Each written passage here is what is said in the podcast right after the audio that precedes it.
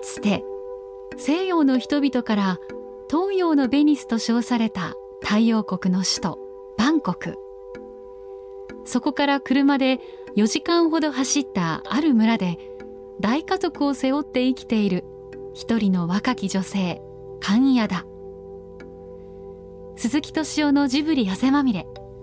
今週は南の国のカンヤダと題して、そのカンヤダさんについてお送りします。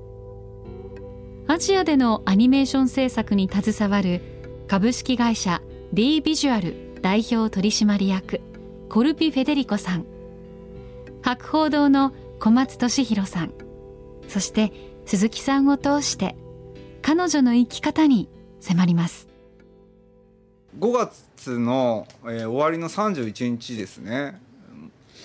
朝にもうすぐ日本を出発して、で夕方にバンコクに着いて、バンコクの空港に着いた途端にあの淳さんとコルピさんがあの空港で待っててくださって、でそこですぐあの車に乗せてもらって、そっからですよね、はい、もうバンコクの大都市に見向きもせずに一目散に片道よじかんぐらいですか。よじかんぐらいですね、はあ、さんびゃくキロちょっとですね。そうですよね、はい、さんびゃくキロ、はい、何がそんな駆り立ってたんですかね何なんですかね。どこ行ったんですかカンヤダの住んでいるバクトンチャイっていう、あれは、えーと、タイでいうと東北地方ですか。東北ですね、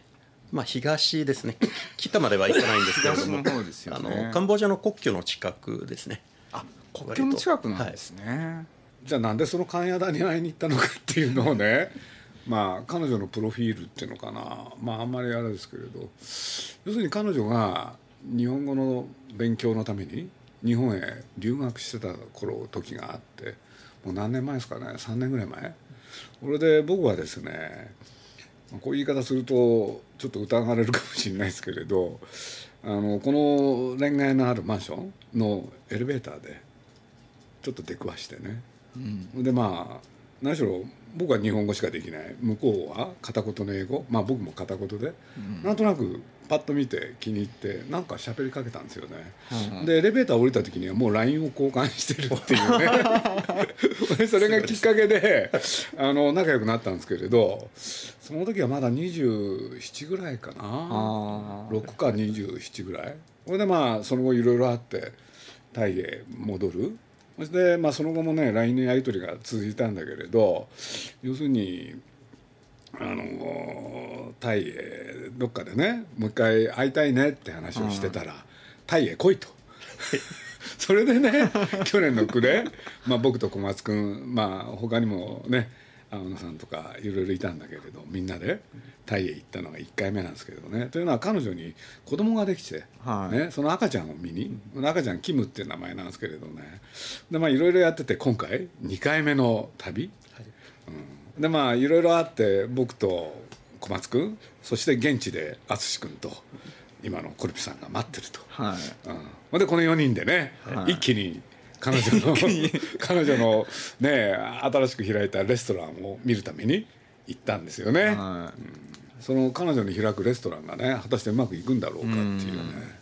まあ、それもあったけどね、もう一つはね、まあ、あの彼女ねあの子供はいるんだけど今お父さんはいなくて、はい、で独身でいるで、まあ、非常に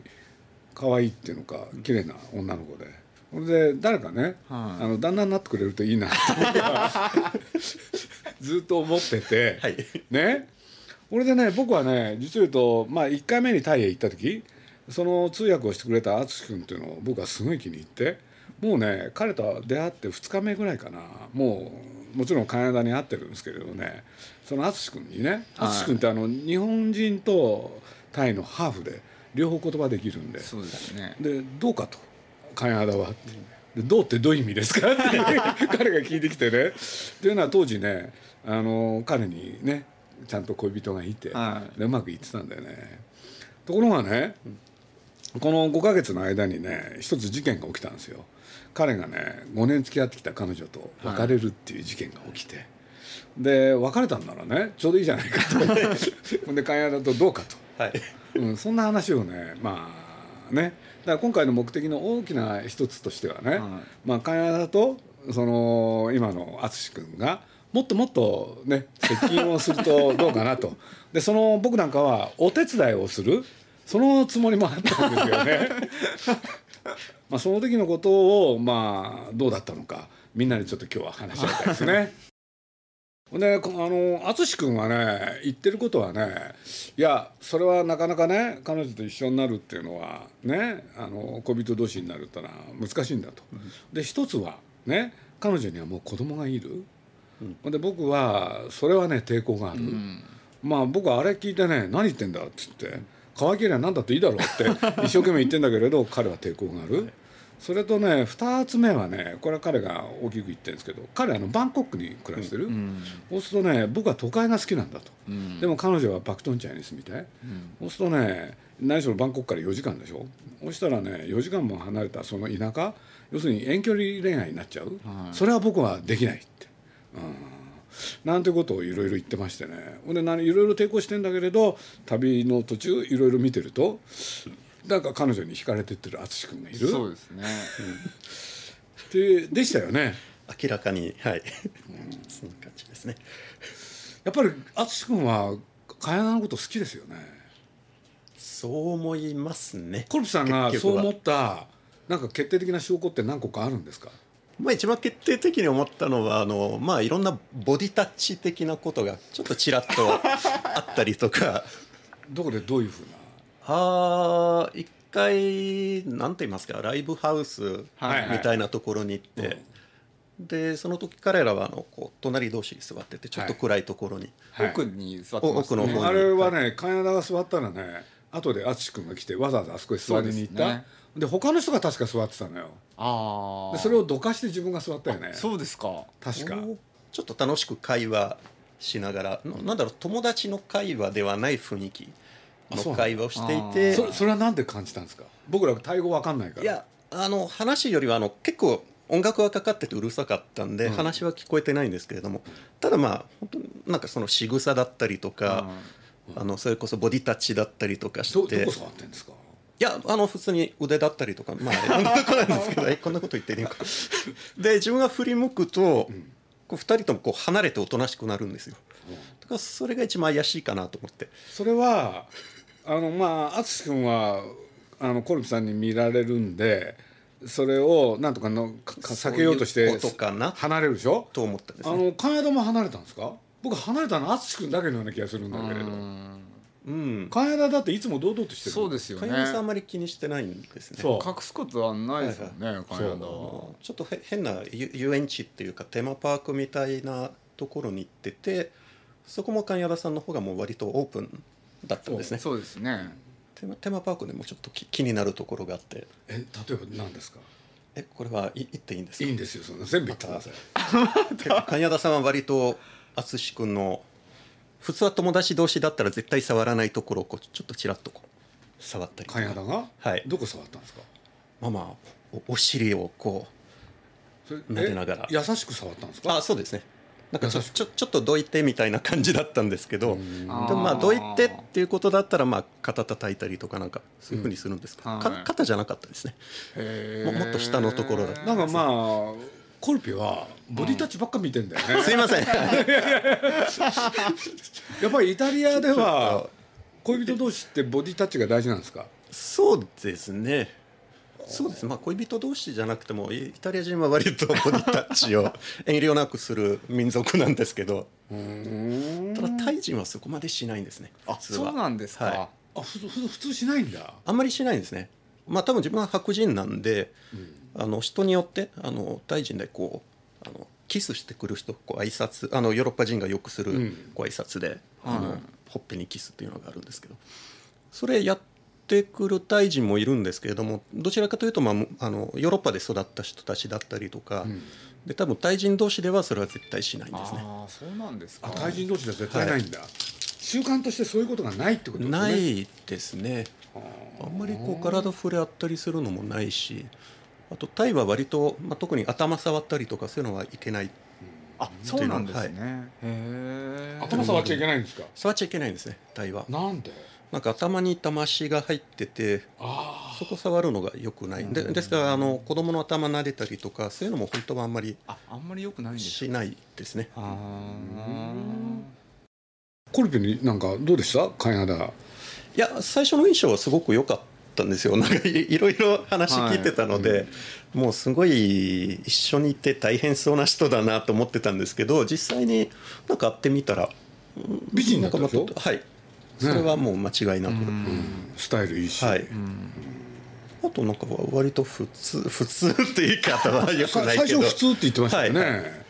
でもそれがいちにち経ちふつか経つと少しずつなんか感想が変わってったんですよね。みっかめよっかめぐらいですかね、うん、どう思ったんですか？タイ人は多いんですよ、そういうのは。彼女はちょっと極端な例なんですけれども、自分の意見をはっきり言う、あんまりこう周りに流されないっていうのが結構、まあ、特に若いタイ人の特徴としては結構あるですね。でも彼女ははっきりしてますよね、はい、自分のやりたいこと、好きなこと、そうですね、全部、はい、だってもう毎日ね、要するにタイへ行ってどこへ行くかって淳君に言うとね、いや今ちょっと貝原と相談してる俺で、僕なんか隣にね淳君がいて貝原挟んで僕がいたでしょ。淳君明日どうするのって言ったら、いや今貝原に聞いたら考えてるって言ってますって考えてるって言って答え出ないのって言ったら、うん、あの一晩かかる時もあるんでってな, なんかね、どこ行くにもいちいち彼女にお伺い立ててましたよね、はい、あれ何なんですか？まあ、多分彼女が行きたくないところに行っても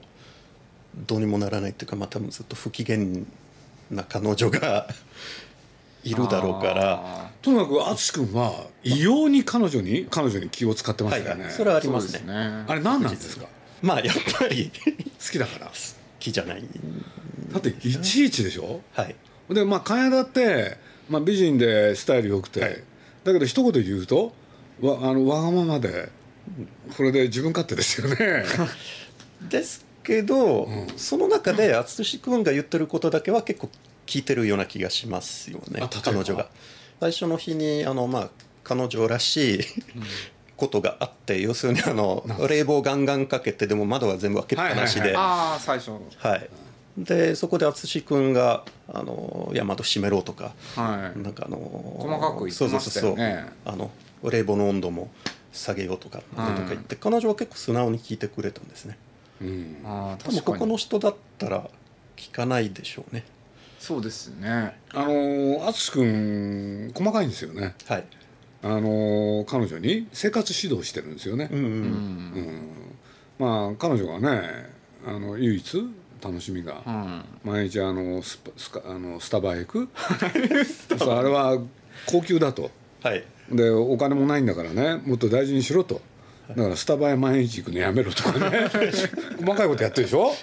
無駄遣いやめろって言ってますよね。スタバは高いですね、タイ高いですよね、はい、日本でも高いですからね。タイでは高いんだ。タイでは高いですね、あのフラペチーノとかそういうもので確かにひゃくごじゅうからひゃくきゅうじゅうバーツなんですけどだいたいお昼ご飯の定食がそういう田舎町だったらだいたいさんじゅうバーツからごじゅうバーツで食べれるんで、さんじゅうバーツからごじゅうバーツ、はい、要するにまあいっかいの食事分のひゃくえんとかさんばいかよんばいぐらい。そうですね、はい、それは高価なものですよね。まあ、小松君が面白い言い方したんですよね。必ずしも生活豊かじゃないじゃない。そうですね。でまあはっきり言うと貧乏にもかかわらず気品がありますよねって言ったんですよ。あれ何なんですか？品がいいでしょ。タイ人結構ありますそれは。え、それどういう意味？特に女性は結構多いんですよそういう人たちは。あの生活はものすごく貧しいんですけれども、うん、どこかで雰囲気とか、うん、あの服装とかもあの割となんかちゃんとした格好もするし、あれ何なんですか？だって彼女貧乏とかね、うん、貧しく見えないもん、はいはい、ああ全然、ね、その弟さんと一緒の写真とかも撮ったんですけども、うん、もうハリウッドスターがレッドカーペットで歩いてるような感じですね、うん、毎日毎日こう自分でスタイリングして、はい、あのその日に合う自分の綺麗に見える服装をちゃんと着こなしてますよね、うんうん、一般的にセンスがいいんですよタイ人は。あ、全員センスがいいんですか。はい、自分は昔からタイに惹かれてるのがあの、まあ、要するにタイ人と一緒にそのアニメだったりとかイラストだったりそういう仕事をやりたいと思ってたのが、あのまず色合わせのセンスがものすごくいいんですよタイ人は。ですからそこでまあどんな服が自分をこう美しく見せるのかとかそういうことを結構意識して。彼女はレベル高いですね。レベル高いんだ。はい、例えばバンコクだと割と化粧を濃くしてちょっとギャルっぽいファッションの人が多いんですよ。要するに見せるファッションの人がすごく多いんですよ女性で。はい、彼女はどっちかというと見せる方ではなくて、うん、ちょっとこう隠しながら想像させるっていう言い方はまた、えー、誤解される。想像させる、はい、服装はだいたいワンピースだったりとか下品じゃない服装じゃないですか。すごく上品な、はい、そのそうですね、普通のちょっとギャルっぽい露出した服じゃなくて、うん、あ、全くないですね。はい、かっこいいんですよね。はい、あれは多分日本にいたっていうことも影響してるのかな。上品ですよね。はい、うん、品がいいんだもん。淳君は彼女の何に惹かれてるんですかね。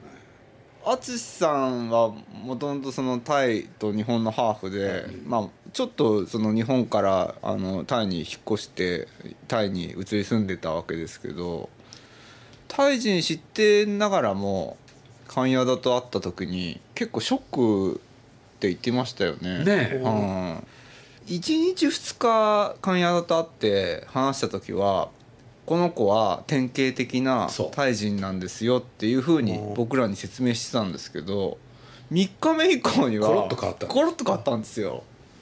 だから普通のタイ人じゃないって言い出したんです。あ、それよく覚えてる。えー、想像するには多分淳君が今まで見てきたバンコクの女の子は浅い浅い、はい、浅い結構浅い人が多くてちょっと真剣な話があんまりできない方が多くて、 そ, そこが違ったのかな。カンヤダさんがでも今まで女の子をなんか振り回すタイプだったって言ってたんですよ。ところが今回見てたらなんかね、あれじゃカンヤダのしもべですよね完全に、はい、あの最初の頃ね淳君が言ってたのはね、とにかくあんなに正直でまっすぐ、はいはい、これはタイ人には珍しいって言ってたね。あで彼が言うに言った言葉ですよ、はい、タイの人はみんな平気で嘘をつくって、はいはいはい、うん、女性はね、はい、それは言ってましたね。はい、でそういう中でそこはねあの最初からね、はい、あんなに正直でまっすぐっていうのは珍しいって言って、はい、淳君とこの間彼この間に日本へにかいも来てるしね、まあ、いろんな話してきたのに自分のお母さんについて語ったのは今回の旅が初めてなんですよ。うん、でお母さんはなんと生まれ育ったのはカンヤダの生まれ育ったパクトンチャイの隣のそのコラート。コラート。そう僕らええー、ですよ。普通は最初に言うんですね。そうですね。縁があったんじゃないって。はい、しかもお父さんあの彼のはお母さんがタイ人でお父さんが日本人。うん、でふたりは結婚式はコラートで挙げてるし。最初なんとふたりの愛の巣はコラートに家を建てたんだもん。そうですね。そう、うん、ところがまあねいろんな事情によってコラートを後にバンコクへ行かざるを得なかった、うん、これは一体何だったんだろうと思って、実を言うと淳君がねそのカンヤダと付き合う時にもう一つ大きな問題として、うん、彼女が抱えてる大家族その問題があるでしょ。うん、そうするとねその人数たるやよんじゅうにんともごじゅうにんともすごい家族でなんて言ったってカンヤダの弟に言わせると、ね、姉さんがこのファミリーのボスだっていうぐらいで、うん、彼女がみんなを支えていかなきゃいけない、はい、うんっていう時になんとその彼のお母さんはその大家族と縁を切ってお父さんとふたりバンコクへ出てきた人ですよね。うんこれで現在お父さんとお母さんとそれから淳君のさんにんで暮らしてるわけでしょバンコクで、うん、そうするとねなんかちょっとドラマチックになってきたんですよ。そうですね、関係が全くないように思いそうのがなんだと。なんだって感じですよね。で淳君もね、初めてこの間告白したんですよ、うん、コラートの街で、はい、いや小さい頃、そうですね、この街のこと僕覚えてるっつって、はいはい、だからお父さんあお父さんあお母さんのこと、はい、一切喋らなかったし、うん、ましてお母さんがそんなコラートの人だなんて一言も言わなかったんだもん、はい、ね、まんざらカナダと縁がないわけじゃない、うんうん、しかもですよ、自分のお母さん連れて一回パクトンチャイへ行ってる。え、そうなんですか。小松君知らなかった。それ知らなかったですよ。カンヤダネを引き合わせてるわけ。えー、そうなんですか。それちょっと衝撃的ですね。で、お母さんは一目惚れなのカンヤダに。というのが分かったのは、俺がだから俺ね、はいはい、あのカンヤダの写真を見せたの、はいはい、そしたらお母さんは日本語まあ拙いんだけれど、はい、かわいい言ってましたね、綺麗だ、はいね、はい、あれね思い出してるの。そういうことなんだ。だからお母さんはカンヤダのこと好きなので、多分ね、あのお母さんね、自分若い時の自分にカンヤダをね重ねてんだよね。重ねたんですね。そうだから心のどっかでね、うん、要するに僕が勝手に想像したのは、淳に「お前はねコラートへ帰ってもいいんだよ」っていうねであれをね、それをねお母さんはね主張したと思うんですよ、うん、ところが淳はね否定したの、そんなことはないって実はね、淳君ね、まあ、これも言い訳かもしんだけどさ、うん、要するに母を お, お母さん連れてねパクトンチャイ行ったと、はい、で僕は車でね長距離運転するのは心配だったんで、えー、お母さんに隣にいてもらって、要するに自分が寝ちゃうと